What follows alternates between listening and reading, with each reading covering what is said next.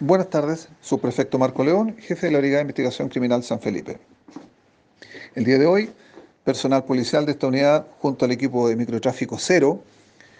habiendo obtenido una orden de investigar de la Fiscalía Local de San Felipe por el delito de microtráfico, logró la detención de dos personas, ambas mayores de edad, por el delito en mención, logrando la incautación de medio kilo de marihuana 41 gramos de ketamina, tres pesas digitales, las que utilizaban para la dosificación de la droga, y la suma de 2.279.000 pesos efectivos,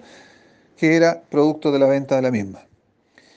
Esto ascendía aproximadamente a 3.400.000 pesos, que era el valor de la droga, el avalúo de la droga de la misma.